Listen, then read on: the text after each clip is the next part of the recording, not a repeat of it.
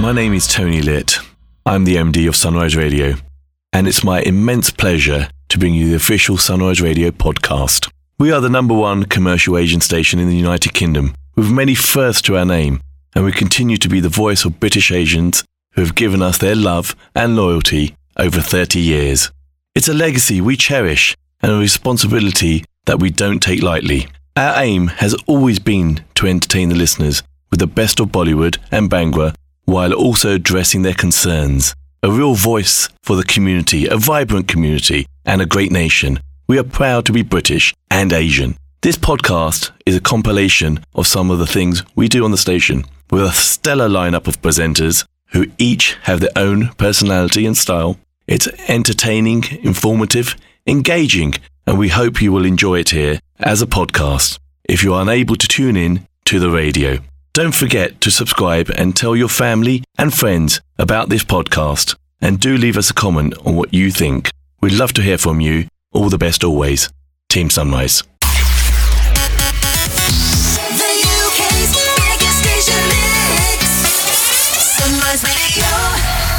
My name is Shabnam Sahi. Welcome to the official Sunrise Radio podcast. I'm on your radio weekdays from 9 a.m. to 12 noon. If you've heard the show, you know what to expect from it. But here are some exciting, interesting Bollywood stories that you may have missed. This time round, served up as part of our official Sunrise Radio podcast. Enjoy.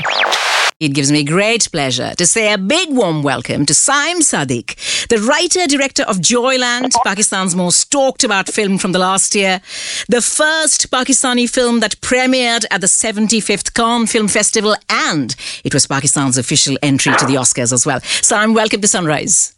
Well, thank you so much. Now, I know you've been busy visiting many cities in the UK. You were at the BFI last night, chatting with film fans who received the film with so much positivity and gave Joyland so much love, deservedly. How do you feel right now? I feel lovely. I mean, it's it's really really nice to come here. Uh, it's a great mix of uh, you know uh, South Asian origin audience and you know just people from all over the world. Like London is so uh, metropolitan and mixed in that sense. It's always uh, makes for a lovely audience to experience a film like this one because some people relate to it uh, in a you know deeper way because of their shared roots, but also some people are just fascinated by the world that they've never seen before. So uh, and it was just it was a lovely, lovely reception of all the screenings that we've had so far. We've got three, and then there are, I think four more to go. Uh, very very exciting. Now, you know, I saw it on the weekend and it made me deeply uncomfortable and at the same time, it made me deeply emotional. Because I think these are stories that need to be brought to the mainstream. They need to be spoken about by the masses, not merely at arty film festivals, right? And as the writer director of Joyland, what made you piece the story together in the way that you did? What was the most important message for you? Because I say it made me uncomfortable only because I haven't seen anything quite like this before. Right. I mean, I didn't. I don't usually when I think of stories. I my interest is never to give a message because to me, it's like you know, um, cinema is meant for for other things. You know, it's meant for emotions and feelings, and not to deliver a message to people. Because then, as an audience, also, I don't like being uh, watching a film where it's trying to give me a message because I I I feel like the film is talking down to me. You know, and I for me, my interest was to just be as honest to this uh, sort of you know constellation of characters, a lot of whom are very conservative and to see how they deal with issues of desire and patriarchy and, and gender and how they come into conflict. And that honesty was what I was kind of after. And, and I think that's what, of course, makes people uncomfortable also because you're not used to seeing, uh, you know, uh, a trans person on screen, let alone a trans person being represented with an honest, uh, you know, uh, in an honest way on screen.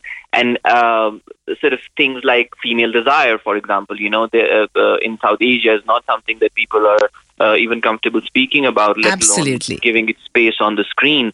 And uh, so my interests were to sort of characters and their psychology and their emotional states and hoping that an audience relates to them and is moved by them.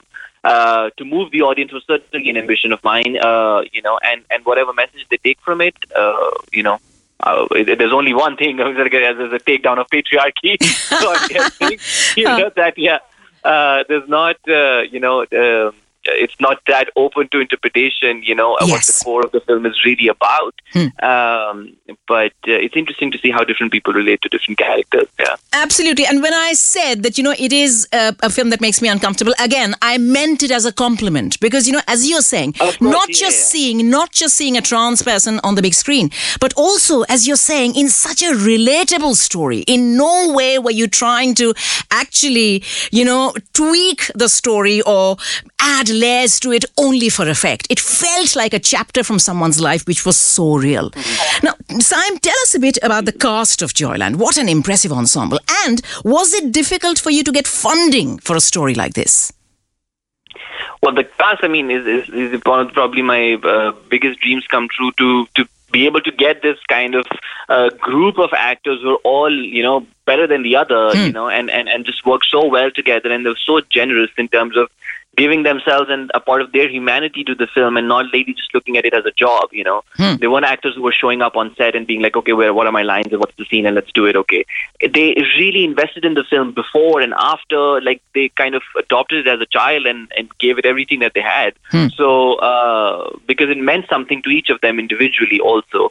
Um so I mean, like, and and really, this would, film would be nothing without the actors that you know that are uh, that have done these parts so so beautifully.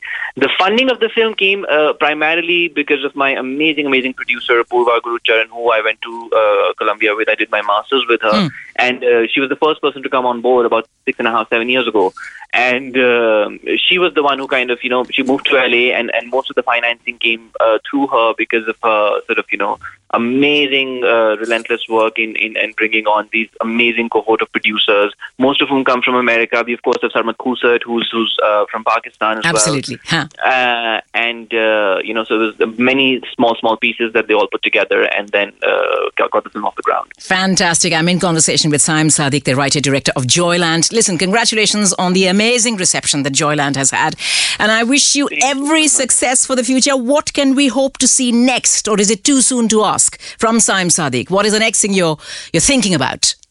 I don't know. I've just been working on Joyland for the longest time promoting the film. So Huh. It's uh, releasing in end Feb on 24th of Feb in, in the UK. So uh, as of now, I'm just hoping and focus on the fact that people go and watch it in theaters. And uh, hopefully soon we'll, we'll be working on something next as well. Yeah, absolutely. And that is the reason why I'm not actually giving away much and not asking you very specific questions because I want people to go and see it. I think it's out in UK cinemas. Is it on the 23rd or the 24th? It's on the 24th. on the Feb. 24th of Feb, it's out in UK cinemas. And can I just say, I loved the film and it was really moving, really uh, emotional. But more than anything else, the last scene is an absolute masterpiece. Saim Sadiq, thank you so much for speaking to us. Thank you so much. You can catch Shabnam Sahi, the ultimate storyteller, weekdays 9am till 12 noon.